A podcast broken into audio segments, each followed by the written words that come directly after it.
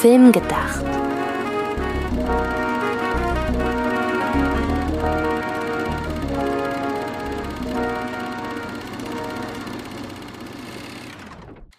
Hallo, liebe Zuhörerinnen und Zuhörer da draußen, liebe Freds, herzlich willkommen zur nunmehr 14. Ausgabe von Film gedacht.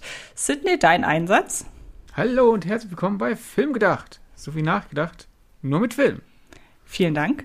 Vor zwei Folgen haben wir die den Halloween-Monat hier bei Film gedacht eingeläutet und zwar mit einer Psychoanalyse anhand der Disney-Schurken. Eine nach wie vor sehr amüsante Folge, wie ich finde. Vergangene Woche haben wir dann über Titan gesprochen, den neuen Film von Julia Ducournau. Und ursprünglich hatten wir in dieser Folge von Kurzfilm gedacht vor, uns einem dieser, ja, Flüche in Anführungsstrichen anzunehmen, die den ein oder anderen Filmdreh betreffen. Also wo im Nachhinein gesagt wird, irgendwie schien da wohl die, schien da wohl die Dreharbeiten zu Film XY unter einem schlechten Stern zu stehen, was äh, teilweise im Nachgang als PR-Aktion abgetan wurde, beispielsweise im Falle von Conjuring, aber es gibt auch eben die andere Seite, wie etwa das Poltergeist-Franchise, wo sich ja viele Mythen drum ranken, aber dann kam etwas dazwischen. Und das, was dazwischen kam, war ausgerechnet ein Film, bei dem wir uns beide einig sind, das war nix, nämlich Halloween Kills. Den haben wir beide gesehen und wir werden euch auch gleich kurz erzählen, bevor es zum eigentlichen Thema kommt, was denn das große Problem an Halloween Kills ist, unserer Meinung nach. Aber vor allem hat in diesem Fall insbesondere mich dieser Film in einer Theorie bestärkt, die ich schon tatsächlich seit Wochen, wenn nicht gar Monaten ent entwickle, in Anführungsstrichen, beziehungsweise die mir so im Kopf rumschwirrt. Und als ich dann Sydney davon erzählt habe und meinte, hey, irgendwie finde ich das Thema fast so ein bisschen interessanter als unseren Fluch, den wir uns da auswählen wollten, hat Sydney gesagt, zu meinem großen Glück, ja, irgendwie hast du recht. Also reden wir heute über das Thema, dessen äh, ja wir uns äh, gleich annehmen werden, wo wir gleich drüber sprechen werden. Es hat grob mit dem modernen Horrorfilm, mit dem modernen Horrorkino zu tun.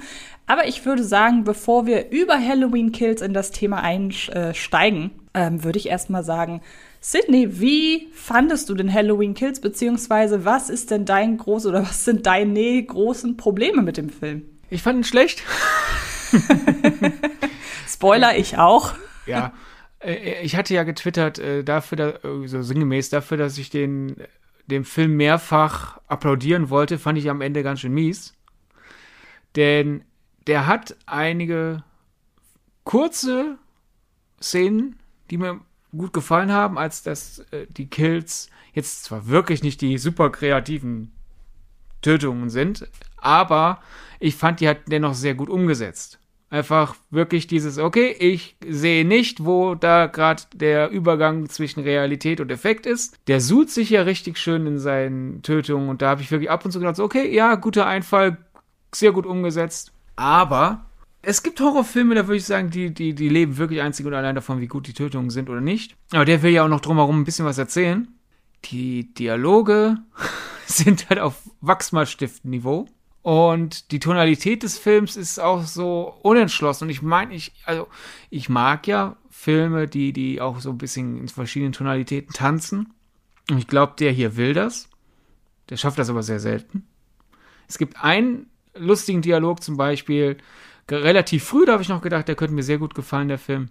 Jetzt nämlich, äh, es ist ein Pärchen und die Frau denkt, dass Michael Myers in ihrem Auto ist. Also packt sie ihren Mann schiebt ihn nach vorne und sagt, Schatz, in dem Auto ist Michael Myers, guck nach. ja, stimmt. Ja, und wenn ich es richtig verstanden habe, weil ich, ich, will dem Film jetzt nicht zu viel Gutes tun, nachher habe ich was Lustigeres verstanden, als sie gesagt haben, aber hey, komm, egal, in dem Moment hat es mir jedenfalls gesagt, dass er dann irgendwie weggeht und sie dann so verwirrt, was stimmt nicht mit dem? So, als würde sie nicht realisieren, warum ihr Mann gerade völlig zurecht sagt, ihr bist bescheuert, ich hau ab. Das ist einer der wenigen Gags in dem Film, die funktionieren. ansonsten hat er halt eher sehr oft unfreiwillige Komik, als dass der Pathos versucht, aber dieses Pathos eher halt wie eine Parodie wirkt.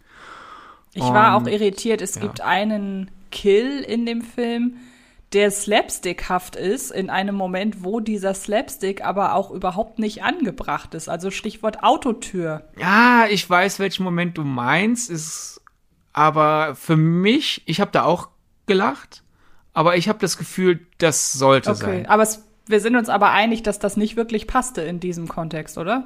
Doch, doch, doch, doch. Also auch dafür, dass ich, dafür, dass ich den Film schlecht finde, ist es ja nicht so, dass man einen Film dennoch nicht verteidigen kann. Ja, klar. Und du meinst ein, äh, ein- eine Tötung mit Knalleffekt? Richtig. Ja. Ich fand, das wurde, vor, das wurde aufgebaut. Wirklich richtig schön so, das muss doch gleich passieren, das muss doch gleich passieren. Und dadurch hatte das so eine befreiende Wirkung. Es ist passiert. Okay, das hatte ich tatsächlich gar nicht, das Gefühl. Aber in, in seiner Gesamtheit, ich glaube, man könnte es stark abkürzen. Einerseits lag es ein bisschen an der Umsetzung. Wir können ja vielleicht nachher ein bisschen mehr ins Detail gehen. Es lag manchmal an der Umsetzung, aber einfach qualitativ an der Umsetzung, als dass die Dialoge irgendwie manchmal, ja, zu lang brauchen oder einfach zu, zu, zu, zu übertrieben sind. Aber vor allem, glaube ich, war es der falsche Regisseur für den Stoff.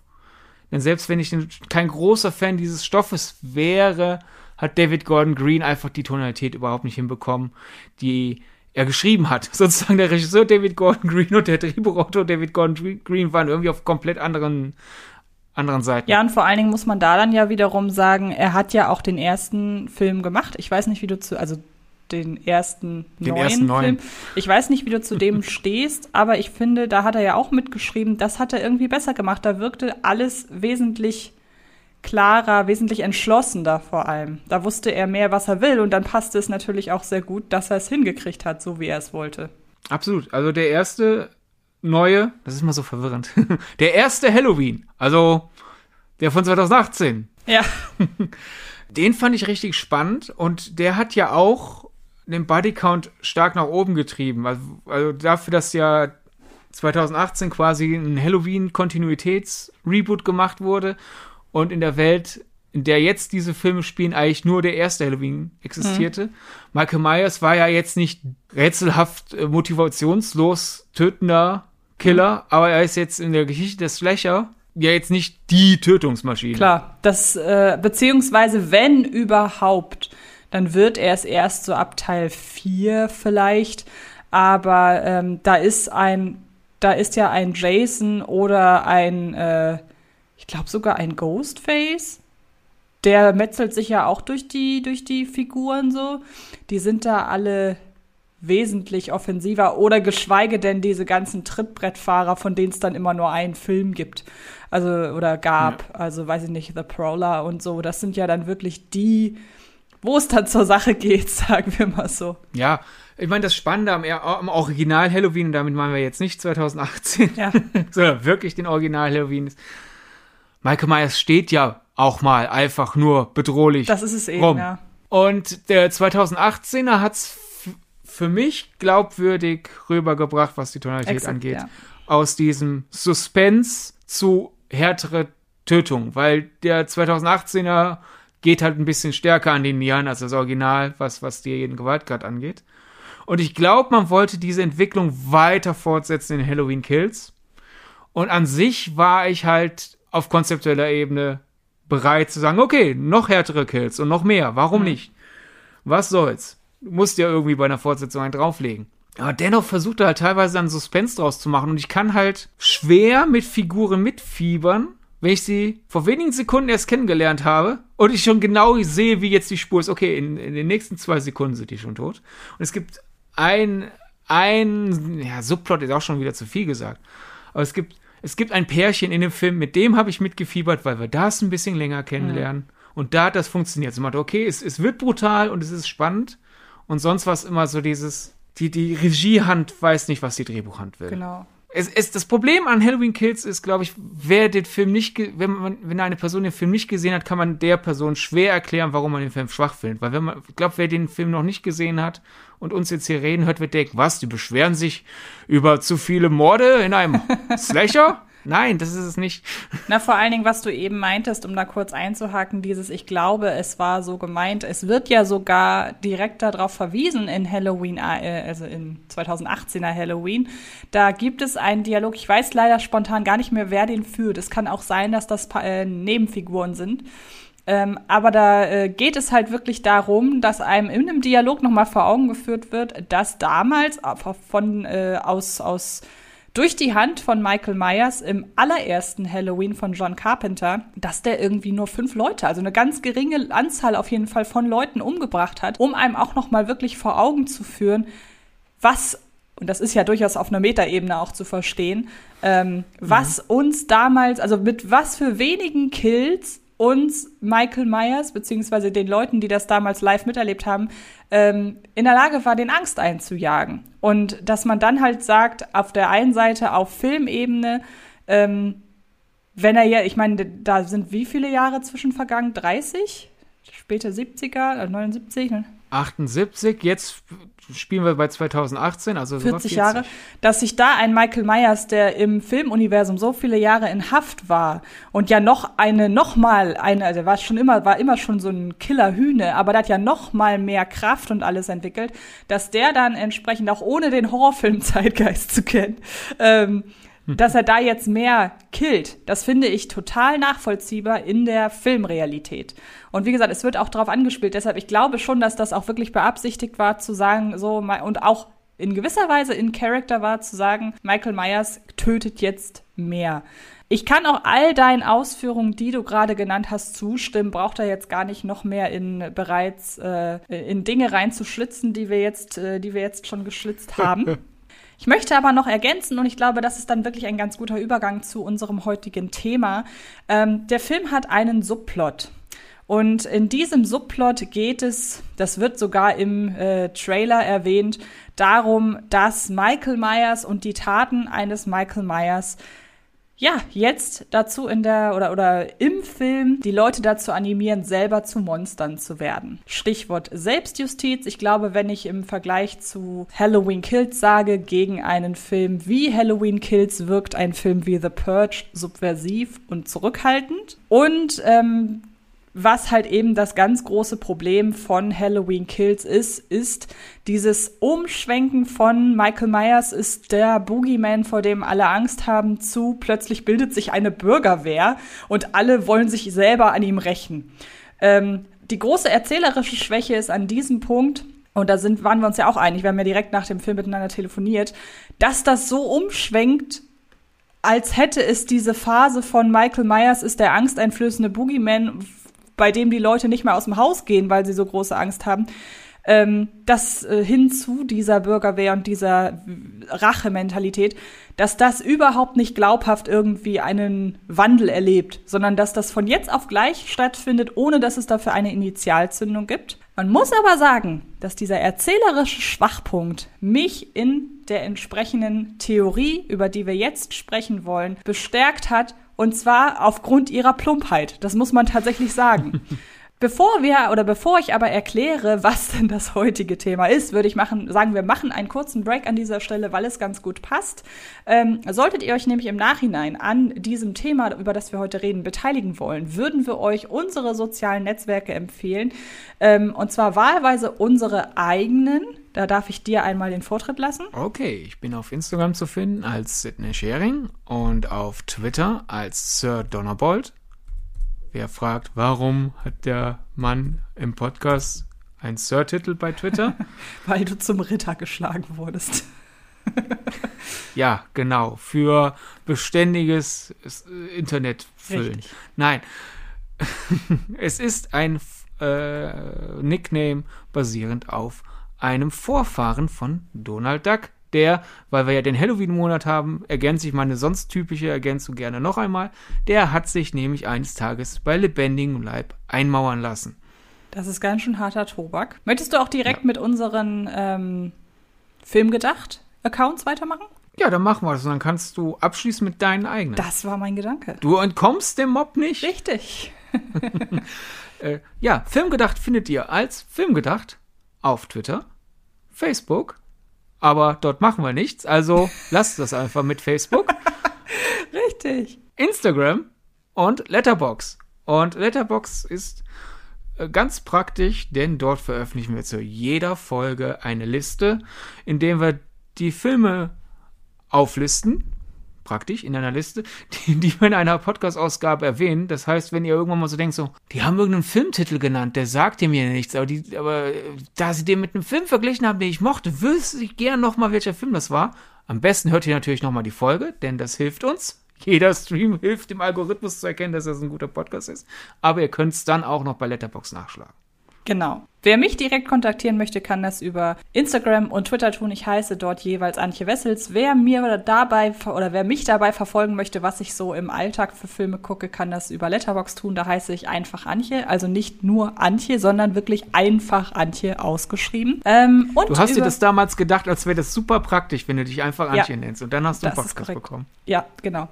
Und ähm, man kann uns aber auch ähm, über Fred Carpet kontaktieren. Das sind nämlich die lieben Leute, die uns an dieser Stelle unterstützen und uns die Möglichkeit geben, hier über Filme zu sprechen und da jeweils über ebenfalls das äh, gängige, die gängigen Plattformen Facebook, Twitter, Instagram, jeweils Fred Carpet. Man kann auch gerne mal auf der Internetseite vorbeigucken, fredcarpet.com oder natürlich immer wieder gerne auf dem Fred Carpet YouTube-Kanal wo unter anderem auch meine Top 10 regelmäßig erscheinen.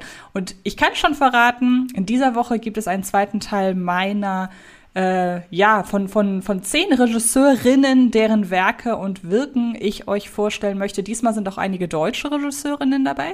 Und nächste Woche, und damit passt das wieder zu diesem Thema, geht es um Halloween. Ich gebe ein paar hoffentlich unbekannte Filmtipps ab, mit dem ihr oder halbwegs unbekannte Filmtipps, mit denen ihr euch euren Halloween-Abend versüßen könnt. So, da wir über eine Theorie reden, die ich seit Jahren, nein, jetzt übertreibe ich, die ich seit einiger Zeit entwickle, werde ich hier einmal erklären, ähm, worum es geht. Denn es ist ja nun mal so, das Horrorfilm-Genre ist dafür bekannt, dass es schon seit seinen Ursprüngen im Grunde immer wieder auf gesellschaftliche und politische Strömungen Bezug nimmt. Und ähm, bevor wir da näher ins Detail gehen und uns eben über die aktuellen Einflüsse des Horrorkinos, wo ich das Gefühl hatte, da existierte zuletzt eine gewisse Unklarheit. Bevor wir uns damit befassen, würde ich sagen, wir unterscheiden erstmal zwischen den einzelnen Strömungen beziehungsweise Subgenres. Und ich merke gerade, ich habe es in der Ankündigung selber falsch gemacht. Äh, ich erkläre gleich warum. Und die einzelnen Einflüsse. Was ich nämlich meinte, gesellschaftlich und politisch, das waren natürlich die Einflüsse und nicht die Strömungen. Um das hier zu erklären, ich glaube, Strömung lässt sich einfacher mit äh, Subgenre umschreiben, sprich Slasher, Haunted House, Hauskino, Torture Porn und natürlich eben die entsprechenden Remakes. Und als Einflüsse meinen wir eben Dinge wie etwa den Vietnamkrieg, die Angst vor denen da draußen, habe ich es einfach mal genannt, Atomangst und so weiter und so fort, Angst vor den Medien, die Medien als Gefahr und so weiter. Also wie haben die einzelnen Einflüsse die Strömungen begünstigt? Was haben die Horrorfilme als Einflüsse genommen, um ihre Horrorfilme zu inszenieren?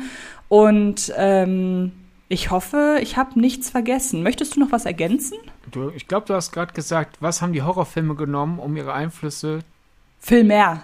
Horrorfilm mehr. Da ist was R bei mir nicht angekommen. Ah, okay, nein, die Horrorfilm mehr. Und das war natürlich äh, früher sehr eindeutig. Also insbesondere die, der Vietnamkrieg war ja wirklich eine sehr blutige, sehr gewaltvolle Inspirationsquelle für das damals moderne Horrorkino. Also wir sprechen wirklich äh, von der Zeit äh, nach der lebenden Toten, dann ähm, insbesondere dieses plötzlich sehr gewaltvolle Kino rund um beispielsweise das letzte Haus links und so, also wo sich da dann die Filme, im Grunde die Phase zwischen Night of the Living Dead und ähm, der Slasher, ich würde mal da sagen, diese, diese Phase, die extrem vom Vietnamkrieg beeinflusst war, aber es war gar nicht der Vietnamkrieg unbedingt, der angefangen hat, ähm, hier Horrorregisseure. Und ich äh, verwende an dieser Stelle bewusst übrigens den männlichen Terminus, weil damals eben halt nur männliche Regisseure am Werk waren, die das Horrorkino stark geprägt haben. Ähm, es war gar nicht nur der Vietnamkrieg, mit dem das alles angefangen hat. Also es haben ja schon die Nachwirkungen des Ersten Weltkriegs ganz, ganz frühe Schwarz-Weiß-Filme irgendwie inspiriert. Ähm, weil gerade in den frühen Zeiten des Horrorkinos ja gerne mal verstümmelte oder irgendwie anders körperlich äh, ja, demolierte, in Anführungsstrichen, menschliche Figuren plötzlich zum vermeintlichen Feindbild auserkoren wurden, was natürlich durch die Einflüsse dessen geschehen ist, wie die Menschen zum Beispiel als Soldaten aus dem Krieg heimgekehrt sind. Und wenn man sich das mal so vor Augen führt, dann finde ich das extrem interessant, inwiefern damals schon die äußeren Einflüsse, die Horrorfilme inspiriert haben. Oder auch gesellschaftliche Ängste. Gesellschaftliche Ängste, also insbesondere, das hört man ja auch immer wieder, dass Horrorregisseure immer Außenseiter waren. Deshalb ist ja auch diese Angst davor aus der Norm zu fallen, ein sehr starker Antrieb für viele gewesen. Genau, ich wollte eigentlich in eine andere Richtung ja, kurz, gerne. Äh, weil du den Ersten Weltkrieg nutzt hast. Einerseits halt natürlich einfach äh, diese, dieses Unangenehme dessen, dass das dann, dann die Heimgekehrten halt man, dass man ihnen dann die Schäden des Kriegs ansieht. Also es ist halt nicht immer, äh, die sehen gruselig aus, also sind die gruselig, sondern in, in guten Horrorfilmen der, der damaligen Zeit ist es halt eher so dieses, ja gut, wenn ich jetzt halt diesen Einarmigen da sehe, sehe ich, wohin wir die Leute getrieben haben. Mhm. Nicht, wohin, wo sie an Schäden zurücktragen und dann ist die Angst eher die, das Schuldgefühl sozusagen. Aber dann halt eine andere Angst war dann halt einfach, man hatte quasi einen fließenden Übergang von, oh, da, wir verarbeiten den Ersten Weltkrieg zu, Horrorfilm, wo äh, Leute schon ihre Angst ausgedrückt haben, äh, dass die Gesellschaft halt äh, sich dem Faschismus wieder anschließt. Also du hast einige frühe europäische Horrorfilme, die halt quasi dieses, hm, ich fürchte, da kommt etwas ganz Schlimmes auf uns zu. Also das meinte ich ja vorhin, als ich gesellschaftliche Angst meinte. Genau, und dazu passt halt eben auch, dass wenn man so ein bisschen in der Horrorhistorie guckt, dass in den Phasen, in denen es richtig schlimm auf der Welt zuging, dass das die Phasen sind, in denen das Horrorkino gar nicht groß auf sich aufmerksam machte, weil die Realität schlimm genug war. Die ganzen Einflüsse kamen dann erst später eher rückblickend. Und ähm, wenn man zum Beispiel guckt, irgendwann in der Schwarz-Weiß-Kino, äh, äh, Schwarz-Weiß-Horror-Dekade waren ja plötzlich diese Filme über riesengroße Insekten total populär, also Tarantula, Formicula und so weiter. Das war zur Zeit, als die Atomangst sehr präsent war. Deshalb waren ja diese Tiere oder diese Wesen meistens auch irgendwie durch Strahlung so abnormal groß geworden. Also man sieht da wirklich, da kam im Nachhinein sehr, sehr viel zusammen. Natürlich, weil das insbesondere das US-amerikanische Kino war, waren diese Ängste und Einflüsse meistens äh, US-amerikanische Natur. Deshalb habe ich mich persönlich jetzt auch vorwiegend auf das US-amerikanische Kino gestützt. Ähm, Wobei du ja wirklich die Atomangst nicht auf US beschränken musst mit Godzilla. Das stimmt natürlich. Das, ja, insbesondere genau, Godzilla kam dann auch noch dazu. Ähm, japanisches Kino, wobei man da ja immer so ein bisschen unter äh, äh streiten kann, ob das aus heutiger Sicht Horrorfilme sind. Das kann, ja bei, kann man ja bei alten Filmen generell machen, ob die noch äh, die gleiche Wirkung wie damals entfalten. Und äh, dann kam eben so Sachen wie die Politik, der, der Reg die Reagan-Politik der 60er Jahre, äh, 80er Jahre, ähm, mit dem Rück, mit der Rückkehr zu konservativen Werten und so weiter. Und ich habe ein sehr, sehr schönes Zitat, ich weiß leider nicht mehr, von wem es war. Ich glaube, es war John Carpenter, der das Ganze irgendwann so zusammengefasst hat, als dann so die Über der Übergang war von diesen, wir haben in erster Linie ein Monster, vor dem wir Angst haben, hin zu, es wird langsam, der Kreis schließt sich mehr und wir werden als Person, als Gesellschaft mehr in diesen Horror äh, oder in diese Horrorkosmos mit einbezogen. Er meinte, irgendwann ging es nicht mehr um das Monster im Schrank, sondern um die Familie, der dieser Schrank gehört. Und das fand ich ist ein, eine wirklich schöne Zusammenfassung, wo es dann, wie gesagt, wo dann sich nach und nach die Sachen verschoben haben. Wenn man jetzt überlegt, was waren denn zuletzt die Einflüsse auf das Horrorkino? Es kam ja irgendwann die Zeit der Remakes, die insbesondere so um 2003 ihre Hochphase äh, hatte, beziehungsweise die dann verstärkt angefangen hat. Jetzt kann man überlegen, was war 2003? Sydney, was war da? 2003 kam Fluch der Karibik raus, eines der wichtigsten Jahre der Filmgeschichte. Nein, aber da war der Irakkrieg. Also ja, da sieht auch. man ja beispielsweise auch genau. Aber da sieht man ja zum Beispiel, hey, das war ja eine lange, war ja auch lange so dieses ungeschriebene Gesetz oder was heißt, nein, ungeschriebenes Gesetz ist falsch, aber dieses Realisieren, die Albträume der Vergangenheit sind jetzt die Albträume der Leute in der Gegenwart. Und das passt ja auch hier wieder. Also da sieht man schon, was für einen krassen Einfluss die Politik und äh, gesellschaftliche Gegebenheiten, gesellschaftliche Normen und so weiter auf das Horrorkino äh, hatten. Und nun ist eben halt die Frage, was ist eigentlich heute die Sache. Wie würdest du denn den Status quo des Horrorgenres jetzt mal ohne die Einflüsse zusammenfassen? So, was ist denn so aktuell, was dominiert denn aktuell das Horrorkino? Um die erste Frage zu beantworten, wo du, wo du fragtest, was ich denke, was die aktuellen Einflüsse sind, oh, die quasi deiner zweiten Frage widerspricht. die Sache ist ja die, in, in solchen Retrospektiven wird ja immer die dominierende Strömung genommen, denn es gab ja nie eine Phase, in der nur nur Atomangst oder nee, natürlich, nur ja. die Kriegsnachwehen oder so. Und du hast das auch nicht impliziert, ist jetzt also kein, kein, uh, die beiden kritteln jetzt aneinander, sondern es ist einfach nur sicher gehen, dass das auch bei allen ankommt, in deren Ohren wir gerade stecken. Und vor allem, um da nochmal zu ergänzen, es ist auch stark davon auszugehen, dass es den ein oder anderen Horrorfilm gibt, der wirklich komplett ohne irgendeinen Subtext erschienen ist. Das muss Ja. man sicherlich auch nochmal erwähnen. Da wären wir wieder beim Tod des Autors, selbst wenn, äh, selbst wenn eine Person denkt, sie hat einen Film komplett ohne irgendwelche Einflüsse erschaffen. Unterbewusst waren ja doch Einflüsse. Ja, gut.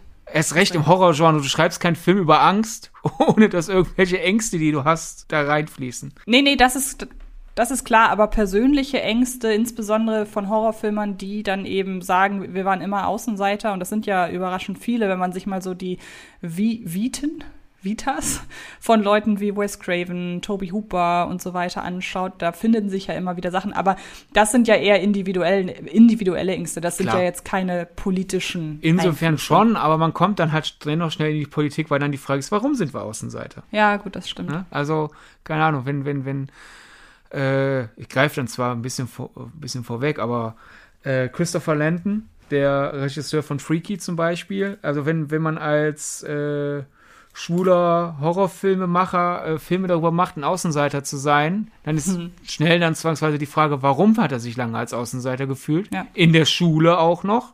Hm. Vielleicht, weil er in einer Gesellschaft aufgewachsen ist, die seine Identität nicht akzeptiert hat. Und schon hast du zwangsweise ein politisches Element, selbst wenn die Initialzündung auf persönlicher Ebene Ja. war. Da hast du recht, ja.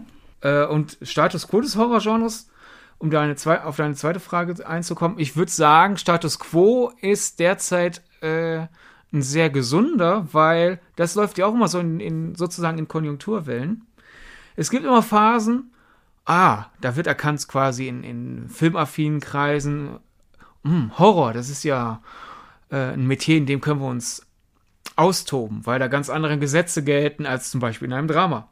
Und das Publikum geht auch in den Horror. Und dann gibt's wieder die Phasen, Horror, das ist doch dieser, zum Beispiel, Videothekendreck oder der Direct-to-Streaming-Dreck. Und momentan sind wir eigentlich in einer Hochphase, als das ja wirklich Horrorfilme in letzter Zeit öfter auch mal zu den großen Filmpreisen kommen, als in, in, in den Tiefphasen. Äh, die, die, die Erfolgszahlen von Horrorfilmen sind jetzt aktuell auch nichts zum, zum Weinen. Daher Horror genießt gerade ein Hoch. Bin ich natürlich dann gespannt, wann kommt der Backlash? Man, irgendwann kommt er immer. Äh, da würde mich dann interessieren, warum. Aber das ist momentan eigentlich so mein Eindruck vom Status quo. Und was würdest du sagen, welche Subgenres dominieren gerade? Also ich bin ja, ich finde, was sehr offensichtlich ist, ist ja dieses Verschwimmen. Also ich, ich habe mir ja mittlerweile den, den Terminus neuer intellektueller Horror so ein bisschen angeeignet, auch wenn das, glaube ich, nicht der offizielle, die offizielle Beschreibung ist. Mir fällt aber auch einfach kein anderer ein. Die meisten nutzen Elevated Horror, auch wenn, da innerhalb halt in dieser Filmbubble mittlerweile auch äh, ein Gegendruck ist, dass man das benutzt, nicht nutzen soll, weil das dann halt so klingt, als sei das eine guter, erhöhter Horror und das andere sei tump. Und deswegen wird dieses Elevated Horror eigentlich auch schon wieder langsam aus dem Vokabular genommen. Aber es ist wahrscheinlich, dass ihr mit Elevated Horror mehr anfangen könnt, weil ihr das eher mal gehört habt mit Filmen wie Get Out zum Beispiel. Also diese Filme, die halt, äh, was früher der Subtext war, ist jetzt äh, stärker in, in, in, in den ganzen Filmstoff eingewoben. Es ist, es ist halt nicht mehr eine unausgesprochene Angst meinetwegen, sondern es ist äh, eine bewusster reflektierte Angst. Genau, weshalb sich ja bei vielen Filmen dieser Strömung, also nehmen wir mal ein Hereditary, ähm, auch gerne mal die Geister scheiden, insbesondere bei den Liebhaberinnen und Liebhabern des, ich nenne es mal klassischen Horrors. Ich glaube, dann weiß jeder da draußen, was gemeint ist. Also der, der aktiv über beispielsweise Jumpscares oder irgendwelche übernatürlichen Elemente den Schock provoziert auf einer wenn ich jetzt sage oberflächlichen Ebene, ist es natürlich recht, ist es selber oberflächlich, aber einfach nur, um es ein bisschen äh, zu verallgemeinern, damit ihr da draußen wisst, äh, worauf ich hinaus möchte. Ähm, da scheiden sich ja wirklich die Geister, ob das dann noch Horror ist. Also ich kenne jemanden in meinem äh, Kollegenkreis, den ich auch sehr, sehr schätze übrigens, also das soll jetzt überhaupt nicht abwertend gemeint sein, der sich halt wirklich schwer tut, dann solche Filme als Horrorfilm zu bezeichnen. Also der ist halt zum Beispiel der Meinung, Hereditary ist kein Horrorfilm. Oder auch The Witch, wobei ich sagen muss, ich stehe mit The Witch von Robert Eggers auch auf Kriegsfuß. Ähm, aber auch da finde ich, kann man durchaus die Frage stellen, ist das noch Horror? Meiner Ansicht nach ja, es ist auch ein viel tiefer gehender Horror. Ich weiß nicht, wie du dazu stehst. Bei Hereditary würde ich zustimmen, dass es Horror ist. Bei The Witch finde ich, ist es eigentlich ist es ein Drama. Ich meine, es ist ein Drama über die Angst vom Übernatürlichen. Aber wir müssen da jetzt nicht, nicht, nicht Haare spalten. Aber die, ich finde es schade, dass es einfach Leute gibt, die sagen, ein Horrorfilm ist ein Film, in dem ich hochschrecken muss. Genau, Denn ja. Diese ganzen Universal Monster Filme, äh, das, das sind auch die, die sind auch heute noch Horrorfilme, auch wenn sie halt von den Sehgewohnheiten harmloser sind, als sie damals wahrgenommen wurden. Äh, denn, denn es geht ja, ja auch immer noch um Ängste. Es geht da um Sorgen und Befürchtungen und die arbeiten das mit, mit, mit, mit schauriger Atmosphäre ab und übernatürlichen Elementen. Also, das ist, das, das, das sind Horrorfilme. Ja, es ist einfach nur eine andere Art Horror. Und jetzt hier mit diesem sozusagen klassischer Horror ist deswegen auch ein bisschen missverständlich, weil wird jeder fragen, okay, was ist Klassik für mich? Je nach Geburtsjahr liegt die Klassik ein bisschen weiter zurück oder nicht. Ich nutze dafür ja so, so als, als Faustregel sozusagen, um zum Beispiel ein Hereditary von einem, gib mir mal ein Beispiel. Conjuring. Conjuring, ja, gute Idee. Oh, sehr gutes Beispiel. Genau, Hereditary wäre ist so für mich sozusagen Programmkino-Horror und Conjuring ist äh, Cineplex-Horror. Genau. In Conjuring gehst du rein mit einem mit einer mit einem Eimer Popcorn mhm. und du willst ihn wegknabbern und sozusagen es ist Teil des Spaßes, dass du halt aus Schrecken vielleicht ab und zu mal ein bisschen des Popcorns verschüttest, was dann die Kinobelegschaft ärgern wird, aber das, das ist für dich als Publikumsmitglied Teil der Erwartungshaltung und äh, Hereditary, da gehst du vielleicht dann halt mit einem Glas Wein in das Programmkino deiner Wahl. Und du weißt genau, dass du das machen kannst, weil du wirst nicht in, du wirst nicht die ganze Zeit das Weinglas so halten, dass du es verschütten wirst, weil du da einfach natürlich in dieser Programmkino-Haltung reingehst und dich in deinen Sitz reinlehnst und dann nach und nach verstören lässt. Genau, ich finde es aber auch gut tatsächlich, dass jetzt hier Hereditary, ähm, nein, äh, Conjuring auch als Beispiel gefallen ist, weil ähm, da sind wir ja einer Meinung, dass das ein guter, ein gutes Beispiel für einen, für einen modernen Horrorfilm ist, im Sinne der Qualität. Ähm, und ich finde, anhand dessen kann man halt auch wirklich noch mal ganz gut betonen, beide Horror äh, oder beide Horrorarten haben absolut ihre Daseinsberechtigung. Und wenn jemand halt sagt, ich möchte aber ein äh, Conjuring gucken und ich möchte mich erschrecken, ich möchte mich über diesen oberflächlichen Schock, der über Jumpscares funktioniert, das, da, da kann ich mich mit, das unterhält mich und das ist auch völlig in Ordnung. Also ich finde dieses, ich meine, klar, wer das jetzt wirklich überreizt und wirklich ausschließlich über Jumpscares kommt und darüber die Geschichte, die Figuren, die natürlich nicht so komplex geschrieben sein müssen, ähm, damit der Film trotzdem funktioniert. Aber wer da einfach sich zu sehr auf die, Oberfläche, auf die Oberflächenreize konzentriert, ich meine, dafür gibt's ja immer noch Unterschiede einfach in der Horrorfilmqualität. Deshalb ist ein Conjuring wesentlich besser als ein The Nun, um im selben Franchise zu bleiben. aber um das nochmal zu betonen, wer da draußen jetzt sitzt und sagt, aber ich mag doch Conjuring und ich mag doch diesen, ich mag diesen Begriff nicht, weil ich finde, dass es die Vielfalt dieses Produktionshauses, Stichwort Whiplash, nicht ganz berücksichtigt. Aber wer jetzt diesen platten Blamhaus-Horror, in Anführungsstrichen, wer den jetzt verabscheut, da denke ich mir, oder nee, andersrum, ich war ja, habe ja den Satz anders angefangen. Wer den mag, dann denke ich mir, ja, ist doch cool, dann geh doch ins Kino. Es ist letzten Endes ist es völlig egal, womit du deinen Spaß hast. Hauptsache, du hast ihn. Und deshalb finde ich generell, aber zu den Leuten gehören wir ja eh nicht. Man muss immer be be berücksichtigen, alles in dieser Richtung hat seine Daseinsberechtigung. Und ich finde es ja sowieso schade, dass Blumhaus bei manchen Leuten in, in unserem Metier immer noch halt als Beispiel für diesen Plattenhorror benutzt wird, weil Blumhaus ja nicht nur andere Genres macht, sondern selbst im Horrorgenre alle Richtungen abdeckt. Mein Blumhaus steckt hinter einigen von diesen Elevated Horrors. Genau, Get Out, glaube ich, gehört auch Eben. dazu, ne? wie gesagt, ein, oder auch ein The Gift, ein extrem unterschätzter Film, der ja schon mehr in die Thriller-Richtung geht. Es gibt ja auch, äh, wir sollten irgendwann mal unser ähm, Trivia-Wissen zu Studio-Logos irgendwie in eine Folge einfließen lassen. Aber es gibt ja zum Beispiel nicht umsonst äh, verschiedene Blumhouse-Logos. Einfach, die ankündigen, was für eine Art Film das jetzt wird, den man sich äh, da anschaut. Und sowas finde ich ja eben schön. Und ähm, wie gesagt, ich kann nur noch mal betonen, jeder, jede Horrorfilm jedes Subgenre und jede Art des Schocks hat seine Daseinsberechtigung. Da wir bereits bei über einer halben Stunde sind, in einer angeblich Kurzfilm gedacht Folge, ja. statt dass du mich fragst, Sydney, was denkst du, was sind die aktuellen Einflüsse an Ängsten, die äh, zu Horrorfilmen führen, frage ich doch einfach dich, weil dann kannst du nämlich deine These erläutern. Das stimmt. Genau, denn ich habe jetzt schon lange überlegt, was könnten denn die aktuellen Einflüsse sein und insbesondere durch den Elevated Horror war lange Zeit mein Gedanke, vielleicht ist die Gesellschaft einfach anspruchsvoller geworden.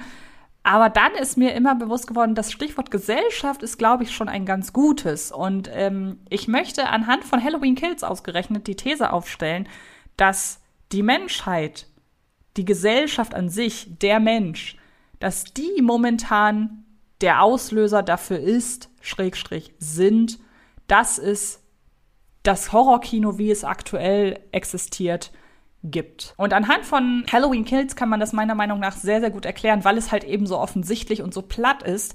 Aber das gibt es natürlich auch noch in wesentlich subtilerer und subversiverer Ausführung, wo wir dann gleich dazu kommen.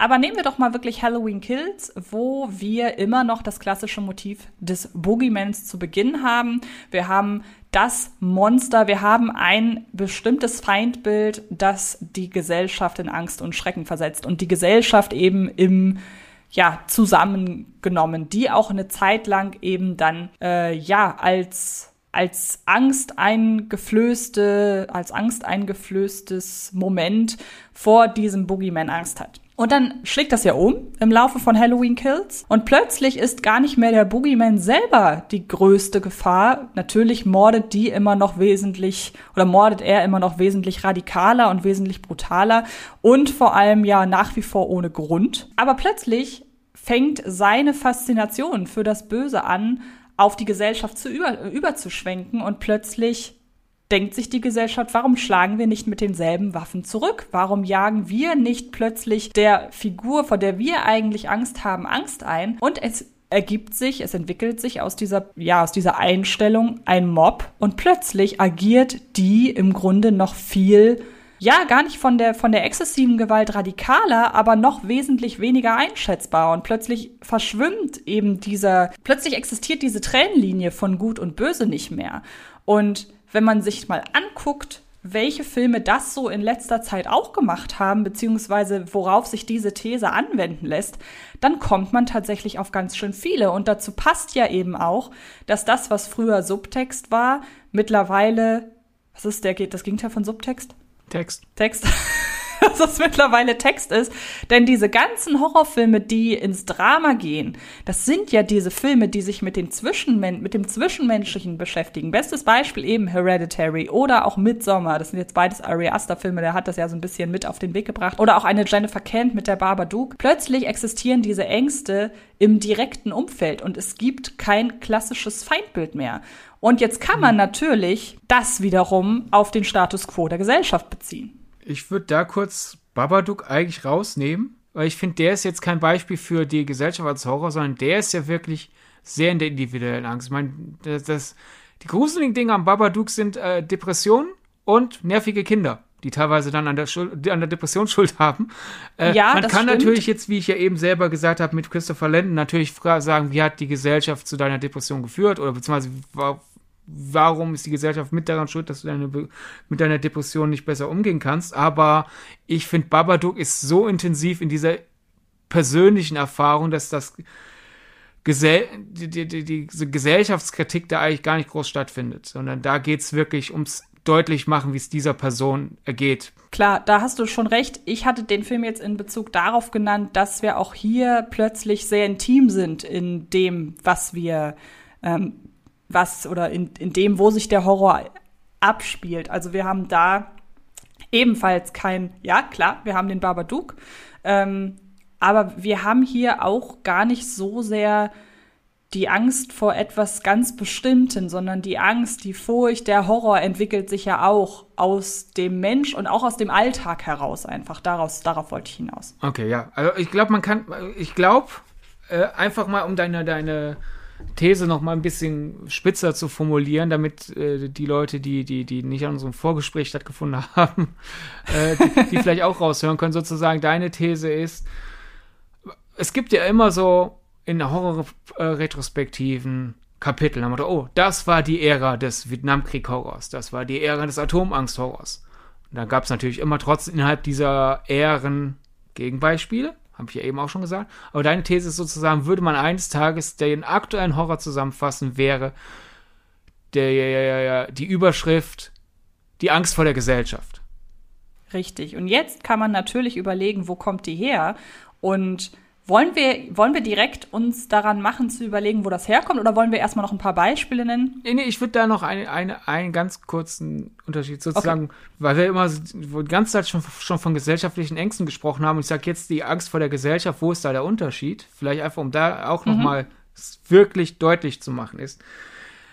Horror hat sich immer aus gesellschaftlichen Ängsten ernährt und damit ist ja die Gesellschaft immer irgendwie Teil des Ganzen, aber im Film hat sich das dann eigentlich eher äh, darin gezeigt, dass auf eine bestimmte Sache gezeigt wird. Also was weiß ich, es gab schon immer Filme über Rassismus auch im, im Horrorgenre, aber dann was end, was in, in den schlimmen Fällen quasi das Problem, der da ist anders, also habe ich Angst mhm, vor dem. Genau.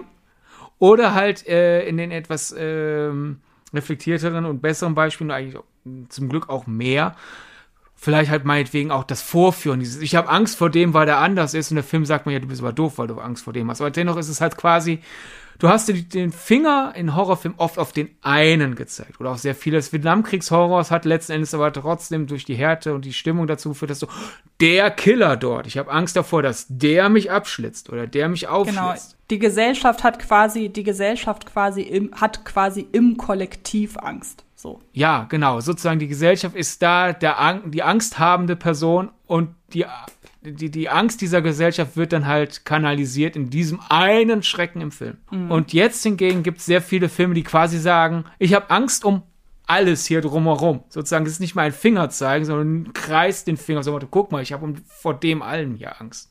Und äh, zum Beispiel auf den Rassismus-Horror ist halt jetzt Get Out als Beispiel außerhalb der, dieser aktuellen Strömung Angst vor der Gesellschaft wäre vielleicht Get Out, oh, guck mal, da ist ein Weißer, der Schwarze killt oder sowas. Das wäre vielleicht so, so ein Get Out der 80er oder 90er gewesen. Mhm. Und jetzt hingegen ist ja eigentlich wirklich die Triebfeder in Get Out quasi, als schwarze Person kannst du dich nie sicher fühlen, nie ehrlich wertgeschätzt fühlen, weil ich in einer Gesellschaft bin, die mich immer auf ich als Schwarzer dann in, in dieser Perspektive, äh, aus der der Film spricht, ich als Schwarzer kann mich nie sicher fühlen, weil ich immer auf meine Hautfarbe reduziert werde und deswegen in bestimmte Schubladen gesteckt werde.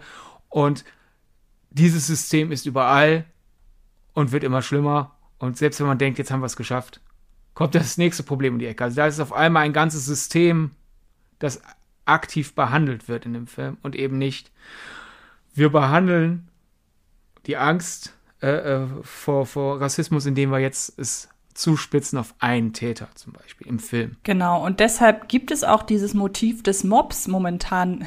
Sehr oft. Also M-O-B-S, Genitiv von Mob, nicht von dem Hund, gibt es das momentan relativ oft. Also wir haben ja neben jetzt eben Halloween Kills, haben wir ja zum Beispiel eine The Purge-Reihe, die ja auch, und da kommen wir gleich wieder zu einem der Einflüsse, gerade so rund um den Wahlkampf von äh, Donald Trump und auch im Nachgang, also nachdem er halt gewählt wurde, seine Hochphase so ein bisschen erreicht hat. Also wer jetzt den aktuellen ähm, oder sagen wir mal so, ich finde nach wie vor der dritte ist der stärkste, weil er vom Zeitgeist her am nächsten an der Realität ist.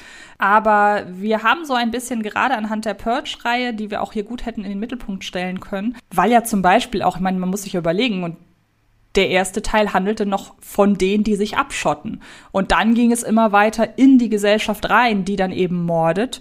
Und ähm, da ist sicherlich auch die Trump-Ära ein gewisser Auslöser. Wir haben ja zum Beispiel, um da mal ins Serielle zu gehen, ähm, die Cult-Staffel von American Horror Story. Äh, momentan ist ja auch das Serienfernsehen, das Streaming äh, ein sehr großer Antrieb vom Horror so ein bisschen. Aber wir haben auch einen Film, den wir beide sehr schätzen, der sehr umstritten ist, nämlich Assassination Nation. Und ähm, der lässt sich hier ebenfalls sehr, sehr gut nennen, beziehungsweise anführen unter den Filmbeispielen, in dem ein Mob eben zum Bösen wurde. Aber auch hier sehen wir Stichwort Trump wieder politische Einflüsse bei einem The Hunt zum Beispiel. Äh, und natürlich, wir können jetzt nicht nur Trump da nehmen, sondern was halt sehr, sehr wichtig auch ist, natürlich sind die sozialen Netzwerke. Und über die kann man ja erst recht sagen, in den sozialen Netzwerken kann ja im Grunde jeder sehr plakativ ausgedrückt anonym seine böse Seite ausleben. Also im Grunde, wie du es auch in den Filmen im Mob kannst. Nur dass deine Waffen bei den sozialen Netzwerken natürlich äh, nicht echte Waffen sind, sondern in diesem Fall Worte, also insbesondere dieses Rumgetrolle, dieses, dieser klassische Hate im Netz, der ja dann auch eben äh, politische Wahlen und so weiter beeinflussen kann über die bekannten Mechanismen. Also ähm, ich glaube, dass da einfach viel zusammenfällt. Und ich weiß tatsächlich, dass Assassination Nation dein Steckenpferd ist, wenn man so möchte. ähm, weil die Texte, die du zu dem Film geschrieben hast, unter anderem auf meiner Seite, also ein kurzer Verweis auf wesselsfilmkritik.com, da steht wirklich eine sehr, sehr gute Kritik zu Assassination Nation. Und lustigerweise möchte ich im Kontext zu der Assassination Nation Kritik auch mal eine andere Kritik anführen, die tatsächlich von der Argumentation in eine ähnliche Richtung geht, nämlich zu Booksmart. Also wer da mal ein interessantes Doppel lesen will mit ähnlichem Subtext, dem empfehle ich an dieser Stelle mal dieses Double Feature von Kritiken, die du mal geschrieben hast. Aber ich möchte dir das da gerne überlassen, weil du bei Assassination Nation wirklich schon sehr, sehr tolle Interpretationen und Auslegungen angestrengt hast. Danke, ich fühle mich gerade völlig überfahren. ich ich wäre auch niemals darauf gekommen, diese beiden Kritiken irgendwie zu vergleichen. Cool. Dann Danke. liest die doch am besten nochmal und ähm, dann wirst du wissen, worauf ich hinaus okay. will. Kön können wir gerne machen. Ja, wahrscheinlich Feminismus. ist ja eins der Elemente. Zum Teil, ja, ja, ja, genau. Also, wer das ja nicht mitbekommt, ich kann mal empfehlen, auf Wikipedia gibt es eine Übersichtsseite für aktuelle Löschanträge und darunter dann auch die jeweiligen Diskussionen. Und wenn, wenn Mann, äh, äh, wenn ein Biografieartikel beim Mann äh, einen Loschantrag bekommt, dann ist es halt wirklich so, äh, wer ist Heinz Kunze? Ja, das ist mein Nachbar.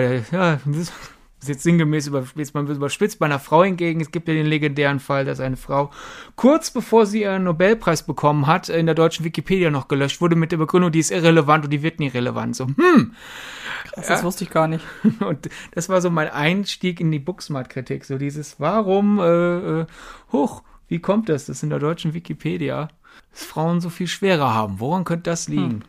Männerüberschuss und äh, ich glaube, das meine ich, das meine ich halt eben, also ich meinte Feminismus und, mhm. und Booksmart und Assassination Nation. Äh, das war jetzt eine kleine Abzweigung. Ein kleiner Exkurs. Ein kleiner Exkurs. Ja. Gehen wir zurück zum eigentlichen Thema. Assassination Nation, ich würde erstmal da einsteigen. Äh, warum der uns, glaube ich, auch beiden auf der Zunge lag, war, während Halloween Kills habe ich halt irgendwann realisiert, so, okay, eines der Probleme sind halt wirklich die Wachsmalstift-Dialoge, dann halt, dass der Film sehr lang, statt sich einfach um seine eigene Geschichte zu kümmern, drumherum kreist um, oh, wir müssen jetzt irgendwie noch an, an den allerersten Halloween rumkreisen und Anschlusspunkte finden. Dann um den ersten neuen Halloween, dann so ein bisschen auf einer e e Metaebene auf den, über den ersten Halloween 2. Und das ist alles so angestrengt, bis wir in die eigentliche Geschichte bekommen. Aber, hatte ich ja vorhin schon erwähnt, neben diesen Problemen, die halt generell die, die bei jedem Filmeschaffenden äh, präsent gewesen wären. Äh, halt einfach dieser Ansatz so, hm, falscher Regisseur, weil diese Idee, im selben Film zu erzählen, wie Michael Myers immer brutaler wird und das dann gleichzeitig erzählen, ja, das, das wahre Monster sind aber wir und nicht Michael Myers, ist schon mutig, weil das ist so, das lenkt so ein bisschen die, die Konzentration auf zwei widersprüchliche Dinge, aber das kann man anpacken. Und äh, während des Films habe ich gesagt, so dieses, hm, ich würde den Film mehr mögen, wenn er von. Der erste, der mir einfiel, war Christopher Landon halt, weil auch er ja gerade in Freaky bewiesen hat, der kann einerseits sich in Gewalt suhlen und andererseits sehr viel Spaß machen und dann dennoch äh, szenenweise Spannung erschaffen und dann auch noch mich mit den Figuren mit vielleicht also dieser Tonfall, habe ich mal vorgestellt, Christopher Lennon wäre gut. Und da habe ich gedacht, vielleicht, wenn man es weniger in die Comedy-Richtung äh, schieben will. Äh, der zweite Regisseur, von dem ich halt dachte, von dem hätte ich lieber Halloween Kids gesehen, war halt Sam Levinson. Also der Regisseur von Assassination Nation oder für die Serienfans hier draußen Euphoria zum Beispiel. Und er schafft es halt einfach, dieses Assassination Nation ich, ist wirklich kein subtiler Film. Ich glaube, da sind wir uns einig. Nein. ja. Aber, und das ist ja eben das Wichtige, ähm, das will er ja gar nicht sein. Und das will ja zum Beispiel auch ein The Purge nicht sein. Ja. Aber bei Assassination Nation wird dieses Hau drauf zelebriert auf eine Art und Weise, die aussagt, wir müssen das so deutlich mhm. machen, um unserem Anliegen Nachdruck zu verleihen. Genau. Und ich, ich, ich weiß nicht, ob Halloween Kills denkt, es sei überraschend und subtil wieder auf einmal der Mob oder ob das halt, oder ob der Film genau weiß, dass es haut drauf. Aber das Problem ist, in dieses Suspense ein, ein, eingebaut drumherum und in diese sehr sadistischen Tötungen, die aber halt auch doch irgendwie halt im Beilaufen passieren. So ist, das ist alles ein bisschen konfus. Und ich glaube, Halloween Kills ist so ein bisschen quasi, da sind diese sehr übertriebenen, sehr großen Gesellschaftskritik-Statements. Ein bisschen so, die werden übermittelt in so einem Tonfall so, ach übrigens, ich habe da einen klugen Gedanken. Und Assassination Nation sagt, hallo, wir müssen einen Protestmarsch machen. Und genau, dann kannst ja. du diese fehlende Subtilität natürlich begründen, weil wer hätte das gedacht? Ein Protestmarsch ist nicht leise und unauffällig. Und Sam Levinson hat das halt geschafft. Wir sind einerseits in Assassination Nation sehr nah bei den Protagonistinnen, nämlich eine, für die, die den Film nicht gesehen haben, ist, glaube ich, irgendwie wichtig, dass ich den ein bisschen zusammenfasse, oder denkst du, wir kommen vom eigentlichen Thema dann weg? Nee, das lässt sich ja sehr einfach, zu, sehr kurzweilig zusammenfassen. Okay. Eine Gruppe äh, befreundeter Teenies, Schülerinnen, äh, lebt halt, denkt man, diese Gruppe lebt sein normales Leben, aber nach und nach werden in der Stadt, in der sie wohnen, unsubtilerweise Salem Augen Da geht's ja schon los bei dem Titel der Stadt. äh, werden nach und nach äh, Chatverläufe, Internetdaten und sonst was alles geleakt und dadurch wird die Stimmung in der Stadt immer weiter aufgepeitscht und während der Film auf der einen Seite halt zeigt so, guck mal, das ist eine progressive Freundinnengruppe, äh, die sind alles sexuell aufgeschlossen, die denken über ähm, progressive Themen nach, leben aber gleichzeitig da irgendwie halt immer noch ihr Teenie-Leben, versuchen das irgendwie so in einen Gang zu kriegen, so leben in, in dieser Gesellschaft mit unseren Werten, wie können wir das vereinen? Und dann wird halt durch diesen aufgepeitschten Hype die Stimmung in der Stadt immer schlimmer und das wird halt schon am Anfang des Films gesagt, da ist es kein Spoiler, am Anfang des Films wird quasi gesagt, so, so na, also irgendwann sind wir hier quasi bei The Purge. Das ist nicht der Wortlaut, aber inhaltlich wird klar, okay, das, das wird noch zu einer, zu einer Art The Purge. Und in der zweiten Hälfte sieht man dann quasi dieses The Purge. Und dann sind wir halt in diesem, guck mal, was für eine aggressive Gesellschaft wir sind, in der wir vor allem dann wütend sind, wenn andere Leute dieselbe Doppelmoral begehen wie wir. Oder vor allem nicht Doppelmoral, sondern quasi Doppelmoral ist, wenn ich anderen Leuten den Vorwurf mache, sie seien doppelmoralig und der Vorwurf eigentlich daraus generiert, äh, die Person macht's ehrlich. Und äh, ich finde aber, das hat, hat nicht ehrlich zu sein. Und, äh, ich glaube, ich habe es jetzt komplizierter gemacht, als es ist, oder? Und was, nein, aber was ich halt gerade witzig finde, ich meinte, es fängt an mit dem Namen der Stadt. Nein, es fängt an damit, dass das allererste, was man von diesem Film nach dem Logo sieht, Triggerwarnungen sind. Zu all dem, was die Gesellschaft momentan wirklich an Problemen hat. Ja. Also da, um nochmal hervorzuheben, wie deutlich der Film ist. Ähm, Und die Triggerwarnungen sind dann aber halt auch, um dann wieder zu zeigen, dass der Film in seiner äh, Unsubtilität aber halt doch komplex ist diese Triggerwarnungen sind untermalt mit Szenenbildern aus dem, was noch kommt, die diesen Trigger, diese Triggerwarnung darstellen. Das heißt also, es ist jetzt noch nicht mal ein Film, der so, Achtung, Vorsicht, Trigger und jetzt kommt richtig viel Schlimmes, sondern dass er eigentlich quasi in sich selbst da dieses gebrochen ist, so, ja gut, die Triggerwarnung bringen jetzt aber niemandem was, weil wenn ich zum Beispiel davor warne, dass äh, Leute erschossen werden, indem ich zeige, dass jemand erschossen wird. Genau. Ja, äh, da, da sieht man eine gewisse Komplexität drin. Und das ist eigentlich weshalb ich halt so Halloween Kills, ich hätte gern Sam Levinsons Halloween Kills gesehen, weil er wäre ehrlicher mit der Unsubtilität des Films umgegangen und hätte bestimmt auch dann an anderer Stelle Möglichkeiten gefunden, Nuancen zu finden, die das dann aufwiegen. Sozusagen nuancierte Figuren, um sehr unsubtile Dinge zu tun. Genau. Und ich möchte noch einen weiteren Film da anbringen, der komplett anderer Natur ist, der aber im Grunde ebenfalls das macht wie Halloween Kills, was aber letzten Endes dann doch so subtil ist, dass ich erst so beim bei den Recherchen und bei, dem, bei der Vorbereitung auf den Podcast darüber gestoßen ist, dass man den in diesem Zusammenhang anbringen kann, nämlich Midsommer. Ich weiß nicht, ob du, ich mach mal das, die Probe aufs Exempel. Kämst, kommst du da drauf, weshalb ich den jetzt daneben stellen würde als Positivbeispiel? Ja klar, weil auch da haben wir eine Vermischung aus einem individuellen Problem und einem gesellschaftlichen, weil das individuelle Problem ist halt eine toxische Beziehung. Dani, die unsere Hauptfigur von Florence Pugh gespielt in Midsommer, lebt in einer toxischen Beziehung und hat außerdem noch ein ein Trauma und ihr Freund hilft ihr halt einfach nicht, diese, die, dieses Trauma zu bewältigen, weil sie in einer toxischen Beziehung ist. Und der gesellschaftliche äh, Aspekt kommt dann halt dazu, dass quasi Ari Aster sagt, okay, unsere Hauptfigur wird vom Regen in die Traufe versetzt, denn aktuell lebt sie in einer Gesellschaft, wo alle halt an sich denken und deswegen halt äh, ehrliche Fürsorge nicht stattfindet. Aber was ist, wenn sie wo landet, wo es keine, Individuali keine Individualität mehr gibt, sondern alles kollektiv ist und alle machen alle, alles gemeinsam und so wie es schon immer gemacht wurde, weil es schon immer so gemacht wurde, ist das wirklich besser? Ist es nicht? Und de der Inspirationsgedanke dahinter war ja der Rechtsruck in einigen skandinavischen Ländern. Weil das ja dieses Fehlen des Individuellen ist. Nach dem Motto, auch wenn alle an sich denken, dann, dann werden die Leute ja komisch, denkt dann irgendwie ein Konservativer, geschweige denn Rechtsaußen oder wie auch immer die sich das selber begründen. Aber dann wird ja alles gleichgeschaltet und das ist ja auch nicht besser, weil klar, für, vielleicht denken zwei Leute, das ist besser, weil das genau deren Lebensstil ist, aber alle anderen werden dann ja damit in etwas gezogen, was ihnen auch nicht hilft. Aber daran sieht man wirklich, wie stark der Film ist, weil man das natürlich auch umdrehen könnte. Indem man nämlich im ersten Moment sagt, ah, okay, dieser Kult, wo sie hier sind, das ist doch bestimmt das Feindbild. Und Klar, dieser Kult besteht aus ganz vielen Menschen, die ihre eigene Gesellschaft bilden, aber sie lassen sich natürlich im Kollektiv als Feindbild betrachten. Das habe ich ja auch gerade gesagt, dass die, der, dass die das Feindbild sind. Auch. Ja, aber ich habe so, okay, dann habe ich dich vielleicht missverstanden. Ich wollte nämlich darauf hinaus, dass sich im Laufe des Films ja herauskristallisiert, dass dieser, dass diese Gesellschaft, äh, diese dieser Subkosmos-Gesellschaft, dieser Kult gar nicht das Problem ist, sondern eigentlich die Menschen, die ja, aus der normalen Gesellschaft diesem Kult oder in diesen Kult hineingesogen werden. Und dann kristallisieren sich ja erst recht die wirklichen Probleme heraus.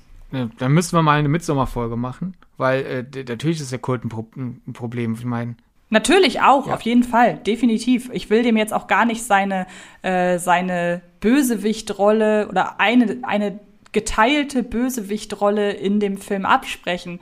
Aber ich zum Beispiel hatte ja viel mehr Angst während des Films oder konnte, habe viel mehr Beklemmung gehabt durch das, was zwischen ähm, Florence Pugh und ihrem Typen da passiert und zwischen diesen Figuren, als vor dem Kult irgendwann.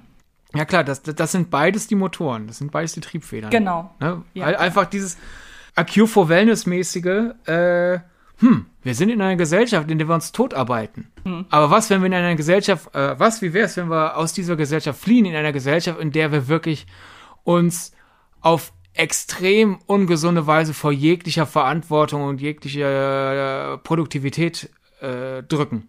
Dieses genau, Regen-Traufe-Spiel. Mit so meiner Motto, oh, alle denken nur an sich. Dadurch gehe ich gerade unter, weil ich bräuchte mal jemanden, der für mich mitdenkt. Oh, also gehe ich wohin, wo alle gleich denken? Und zwar mit der Begründung, ja, wir haben das schon immer so gemacht, mir egal, dass du gerade was anderes bräuchtest. Wir machen das jetzt, denn äh, die Regeln unserer Tradition sch äh, schreiben vor, dass wir das jetzt so machen. Und da ist ja die Individualität komplett weg.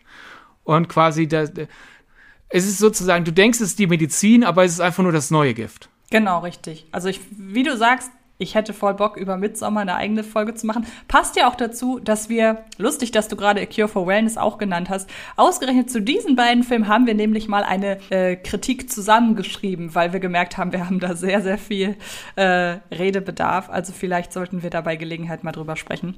Ja, wir sind irgendwie von, von, von, von dem Gedanken Assassination Nation weggekommen. Also, äh, warum das jetzt ein gutes Beispiel ist für dieses soziale äh, Medien denn ich habe eine These sozusagen zu deiner These. Mhm.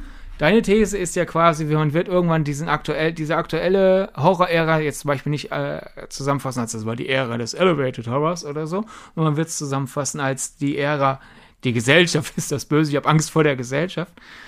Und meine These ist quasi, dass die ja in Assassination Nation sehr äh, inhaltlich bedeutsamen äh, sozialen Netzwerke oder generell Internet äh, eine Triebfeder dafür ist, warum das momentan so der Boogeyman sozusagen ist. Früher war es halt der Boogeyman oder der, der durchgedrehte Killer, so der eine, der aus der Reihe tanzt, der eine, der ist böse und jetzt hingegen ist quasi, ach scheiße, alle sind böse.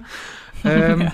Denn, du hast es ganz am Anfang ja mal erwähnt, eine Ho Horror-Subkategorie ist halt Angst vor Medien. Du hast Filme über den bösen Einfluss vom Fernsehen oder die, den befürchteten bösen Einfluss vom Fernsehen, vom Radio. Wo ich übrigens ganz kurz einhaken möchte, das ist für mich die, das Subgenre so gesehen, das am deutlichsten oder am wenigsten zwischen den Zeilen agiert. Also ich meine, wir haben die Angst vor Medien, deshalb ist in The Ring eine Videokassette das Böse. Wir haben die Angst vor Medien bei Videodrome.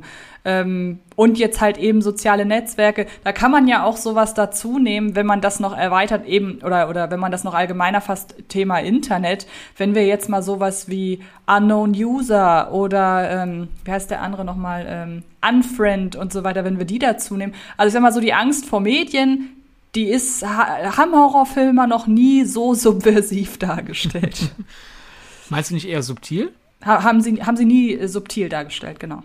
Sie haben sie immer auf den Zeilen dargestellt und nie dazwischen. Sagen wir so, sozusagen, äh, Vietnamkriegstraumata sind nicht immer Hallo, ich bin Vietnamkriegsveteran und ich bringe dich jetzt Exakt, um. Ja. Hingegen Angst vom Fernseher ist, oh, guck mal, da ist ein Fernseher und da kommt was Böses raus. Okay, da hast du. Ja, recht. das hat man ja sogar, also man muss ja sogar dazu übergehen, selbst ein Scream geht ja in die Richtung, oder was? Scream 2 oder Scream 3? Da wird halt einfach jemand mit einem Fernseher erschlagen. Also offensichtlicher kann man auch das Publikum nicht damit erschlagen. ja, aber sozusagen in Scream ist das hier nur ein Teil und das wollte ich nicht auch sagen. Manchmal Klar. ist ja Angst vor Medien auch nur ein Teil eines Films, weil zum Beispiel ja Poltergeist Klar. einerseits natürlich quasi die US-amerikanische Kollektivschuld, Umgang mit den Ureingeborenen behandelt mhm. und andererseits aber halt auch Angst vom Fernseher. Klar. Äh, das heißt also, manchmal wird dieses, manchmal ist ja nicht der ganze Film die Angst vor dem Medium. Aber worauf ich halt hinaus wollte, ist, früher, wenn es ein Angst vor Medium XY-Film war, äußert sich das eigentlich durch ein Machtgefälle. Ich habe Angst, natürlich, man kann in der Theorie am Fernsehen partizipieren, aber wie viele von uns waren schon mal im Fernsehen? Gut, in diesem Podcast haben wir 100 Prozent, aber das ist nicht normal. Generell sind eher wenig Leute im Fernsehen. Radio, Kino, erst recht und so weiter. Jetzt hingegen, sobald halt das Internetzeitalter ankam, wenn ich, wenn ich Angst vom Fernsehen ausdrücke, dann ist das quasi, oh, da oben ist dieses Medium, das ich nicht greifen kann. Das kommt runter und stellt mit mir was an. Oder im Falle von Scream, das fällt runter und stellt mit mir was an. Mhm. Ähm, jetzt hingegen im Internetzeitalter ist es ja, ich bin nicht der Zuschauer des Fernsehens, ich bin nicht der Zuhörer des Radios, ich bin Teil des Internets. Ich bin auf einmal auf Augenhöhe. Das heißt, einerseits natürlich einfach, wenn wirklich Filme Angst vor Medien behandeln, äh, wirklich direkt, also wie halt Assassination Nation, weil da natürlich äh, die Internet-Leaks Teil des Problems sind. Ähm, und dann hat man einfach den fließenden Übergang zu Angst vor der Gesellschaft, die wegen dieser Internet-Leaks auslöst. Aber es wird alles auf eine Augenhöhe runtergebrochen und es, ich bin auf einmal Teil dessen. Ich bin nicht das Opfer des Fernsehens, sondern ne, das Internet kommt nicht runter, ich bin Opfer des Internets, sondern ich bin Teil des Internets. Ich bin im schlimmsten Fall vielleicht sogar Teil des Problems dann. Und selbst wenn Filme dann wie Halloween Kills hat jetzt eigentlich keine Medienangst, weil da Social Media keine Rolle spielt. Aber nee, überhaupt nicht. Weshalb meine These quasi, warum es mehr und mehr die Gesellschaft ist der Schurke, Filme gibt, sind die sozialen Netzwerke, denn wie oft haben wir früher Nachrichten mitbekommen, bevor wir Internet hatten? Ne? Da hat man vielleicht morgens die Zeitung gelesen. In manchen Städten gibt es auch noch eine Abendausgabe. Und dann schaust du vielleicht einmal am Tag die Fernsehnachrichten. Wenn es hochkommt, zweimal. Ne? Und im Radio die kurzen Nachrichtenblöcke. Also die, die, die Momente, in denen ich irgendwie negative Sachen erfahre, waren früher viel niedriger. Jetzt hingegen, es gibt 24 Stunden Nachrichtensender.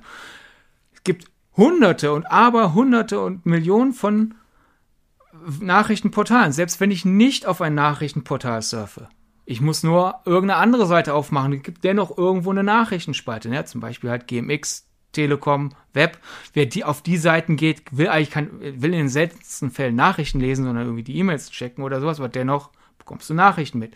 Wenn du in Social Media reingehst, weil du vielleicht mit, weil du einen Scherz twittern willst oder mit Freunden schreiben, kommen immer noch entweder folgst du halt irgendeinem Nachrichtenportal und bekommst es mit oder andere Leute reden über die Nachrichten. Das heißt, die ganze Negativität, die halt in Nachrichten zwangsweise drin ist, weil natürlich Nachrichten danach, da, da kommt ja das Wort her, Nachrichten sind ja Dinge, nach denen ich mich richten muss und daher tendenziell negative Dinge, weil man schreibt halt nicht, heute Nacht ist in deiner Stadt niemand ermordet worden, sondern es kommt, Mist, ein Killer läuft rum. Oder auch ein harmloseres Beispiel ist, man schreibt nicht, oh, es wird ein, neues, äh, ein neuer Flügel des Krankenhauses gebaut, sondern es ist, Straße XY ist gesperrt, deswegen musst du äh, Umwege nehmen und dann, warum ist die Straße gesperrt? Ach, weil ein Krankenhaus gebaut wird. Man muss halt in Nachrichten zwangsweise das Negative betonen, in der Gesamttendenz, weil das die, Abwe die Abweichung vom Status quo sind und du deswegen ja irgendwie Unangenehmigkeiten hast. Das ist ja dann auch das Faszinierende. Eigentlich werden wir immer sicherer als Gesellschaft, aber es kommt halt einmal im Jahr vielleicht die Meldung Kriminalitätsrate weiter gesunken. Aber du denkst, die Gesellschaft wird immer brutaler, weil du natürlich mittlerweile jeden, weil du ununterbrochen die negativen Sachen mitbekommst. Und dann hast du auch noch, selbst wenn du die Nachrichten verlässt, halt dann das Problem mit Social Media und wie Leute sich da ankotzen. Heißt, wir haben heute einfach generell ein schlechteres Bild von unserer Gesellschaft, selbst wenn die vielleicht nicht schlechter geworden ist, weil wir dauernd mit der Negativität konfrontiert werden. Und daher haben wir generell jetzt eher eine größere Angst vor der Gesellschaft. Genau, und dann sind da natürlich noch einzelne detaillierte Ausläufer, wie, das geht auch so ein bisschen übers Horrorkino hinaus, äh, wie die Konzentration plötzlich auf viele Filme, die sich mit ähm, dem Frauenbild in der Gesellschaft auseinandersetzen. Das hat ja auch immer Genreanflüge, also ein Last Night in Soho, ein The Last Jewel, ein Promising Young Woman, alles Filme, die dieses Jahr erschienen sind. Und die gehen auch immer in eine Genre-Richtung. Also klar gibt's da immer noch Einzelheiten, wo noch mal klarer auf ein bestimmtes Phänomen in der Gesellschaft, in der aktuellen Wahrnehmung ähm, eingegangen wird. Und ähm, das passt ja auch zum Horrorkino. Es ist ja nie immer nur eine Sache, immer nur ein Aspekt, sondern natürlich geht das hin und wieder ins Detail und noch verstärkt auf einen, einen Schwerpunkt der gesellschaftlichen Angst aus. Dann habe ich jetzt tatsächlich noch auf unserem, wir machen uns ja vorher immer Notizen, ähm, Ausnahmen, die die Regel bestätigen. Und ähm, ich weiß, wir sind beide sehr, sehr große Fans von Christopher Landon, denn wir haben noch so einen Aspekt, der geht da tatsächlich so ein bisschen aus dem Gesellschaftlichen raus, sondern wieder mehr auf das Horrorkino an sich. Also das beispielsweise wie damals Wes Craven ähm, mit Scream ja plötzlich die Existenz des Horrorfilms zum Teil seines Horrorfilms gemacht hat. Und ähm, da ist ja Christopher Landon ein sehr, sehr gutes Beispiel für, beziehungsweise seine Regiearbeiten ähm, Happy Death Day und jetzt äh, jüngst Freaky, dass er halt die, dass er darum weiß, dass das Horrorkino im Grunde alles schon gemacht hat, aber jetzt spielt er im Grunde mit dem, was wir wissen. Würdest du mir ja, dazu stimmen? Also, wenn es eine Strömung gibt neben Gesellschaft ist der Schurke, würde ich sagen, die zweitstärkste Strömung aktuell ist Horrorkino, beeinflusst durch Horrorkino. Ich meine, natürlich, Filmschaffen haben immer irgendwelche, immer Einflüsse von ihren Vorgängern drin, aber ich würde sagen, sozusagen, dass der von Horrorfans für Horrorfans gemachte Horrorfilm derzeit die zweithöchste äh, Strömung ist, weil du hast natürlich einerseits klar die ganze Strömung jetzt wie halt, ich finde Halloween Kills passt da auch rein, neben Angst, äh, Angst vor der Gesellschaft, weil da halt, wie ja gesagt, eins seiner Probleme ist, so, ich muss auf Halloween noch einmal eingehen. Ich muss auf meinen eigenen Halloween noch mal eingehen, ich, David Congen. Und ich muss irgendwie auf einer Meta-Ebene irgendwie auf den äh, Original Halloween 2 eingehen. Und du hast da sehr viel, es dreht sich um sich selber. Du hast dann aber auch. Ja, und auch, und auch so eine Tendenz hin zur bemühten Nostalgie, wobei ich die im Horrorkino noch gar nicht so sehe. Aber wenn man halt guckt, dass jetzt alle möglichen 80er-Filme irgendwie geremaked werden. Bestes Beispiel da wieder der neue Ghostbusters. Es gab einen neuen Ansatz 2013. 16. Der wurde ähm, von den meisten in Grund und Boden geschrieben und jetzt erste Reviews sagen, der neue Ghostbusters ist ja so nostalgisch und plötzlich ist wieder alles in Ordnung. Also dieses oder auch diese dieses was wir vor ein paar Jahren hatten, was dann so ein bisschen mit Stranger Things begann oder meinetwegen auch mit einem S oder so dieses Rückbesinnen auf das Kino der ja, aber im Falle von S und äh, Stranger Things jetzt bevorzugt 90er 80er. Jahre, aber dieses Zurückgehen in Zeiten, oder war, war Stranger 80er, Things sogar 80er? 80er, 80er, 80er. Okay, aber auf jeden Fall, ja, 80er, 90er, ähm, dieses Zurückbesinnen auf Zeiten, in denen ja vermeintlich alles besser war, das kommt ja auch noch mit dazu. Ich meine, die Remake-Welle gab es ja schon mal, aber da war das ja wirklich eher so, wir machen den Film nochmal oder manchmal auch nur den Titel nochmal. Und aktuell ist es ja wirklich dann eher, man geht auf die Originale ein. Also wir haben jetzt mit Halloween Kills ein negatives Beispiel. Wir hätten mit dem ersten Halloween von David Gordon Green ein positives Beispiel. Oder du hast einfach diese hm. Referenzfeste, was weiß ich, sowas wie Psycho Gorman. Da, da geht's wirklich nicht um gesellschaftliche Ängste, sondern da geht's einfach nur darum, ich mag diesen ganzen Horror-Trash. Also mache ich auch ein.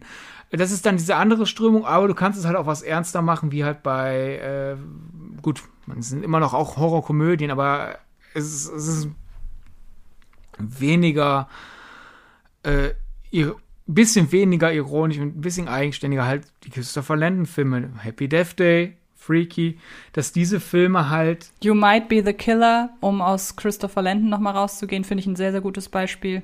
Man merkt, da ist, ein, da ist eine Person, die mit Horrorfilm groß geworden ist und jetzt diesem Genre ein Denkmal setzen will. Von Christopher Landon hat ja mal äh, auf Twitter geschrieben, dass er ja quasi, als weil er ja so, so ein Außenseiter war und für ihn die, die Schulzeit so eine schlimme Erfahrung war, Horrorfilme waren so gesehen seine Freunde, als dass er sich lieber dann mit diesen Ängsten, die man danach ausschalten kann, auseinandersetzen wollte, als halt mit seinem realen Leben noch zu dem Zeitpunkt. Und dieses Horrorfilme sind sozusagen Teil meiner DNA und man merkt das meinen Film an. Ich meine, klar, dieses Meta-eske, du hast es ja eben auch schon gesagt, Wes Craven, Scream, das ist jetzt alles nicht neu, aber bei Scream war das ja wirklich noch eine Ausnahme und es, ich glaube, es hatte ja auch, wenn es liebevoll ist in seinen ganzen Referenzen, es war ja auch zum Teil eine Dekonstruktion. Eigentlich wollte Wes Craven ja mehr oder weniger Horror begraben und aus Versehen hat er was, was Neues ausgegraben, das ihn ja auch genug begeistert hat, um weitere Teile zu machen. Aber Scream ist ja eher so, guck mal, das da, gar, das da gibt es und damit setzen wir uns jetzt auseinander.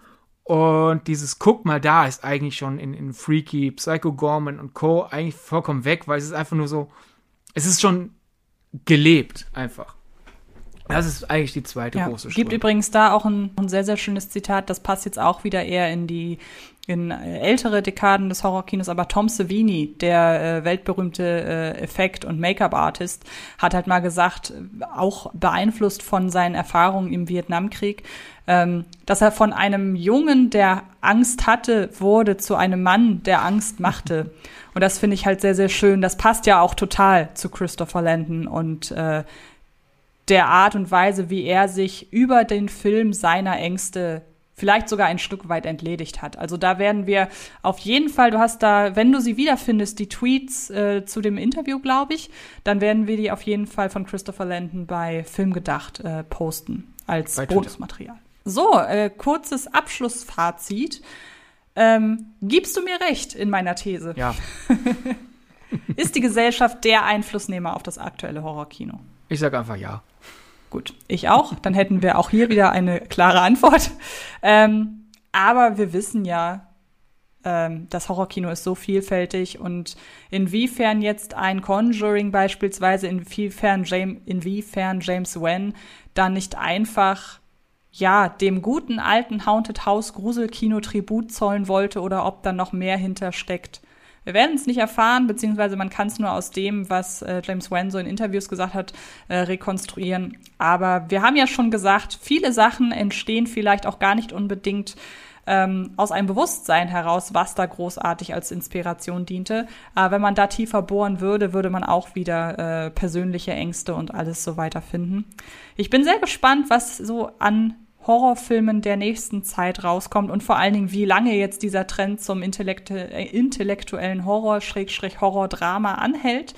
Ähm, weiß ehrlich gesagt gar nicht, ob jetzt groß was für die nächsten Monate angekündigt wurde, aber ich bin aktuell auch gar nicht so im Thema, muss ich sagen. Ist auf jeden Fall eine spannende Zeit. Und passend dazu möchte ich auch noch mal auf die Folge von äh, letzter Woche kurz eingehen. Wie gesagt, Titan, da geht das auch zum Teil in unserer Interpretation so ein bisschen in die Richtung und ich glaube, die kann man sich ganz gut anhören. Generell kann man sich ja alle Folgen aus unserem Podcast ganz gut anhören.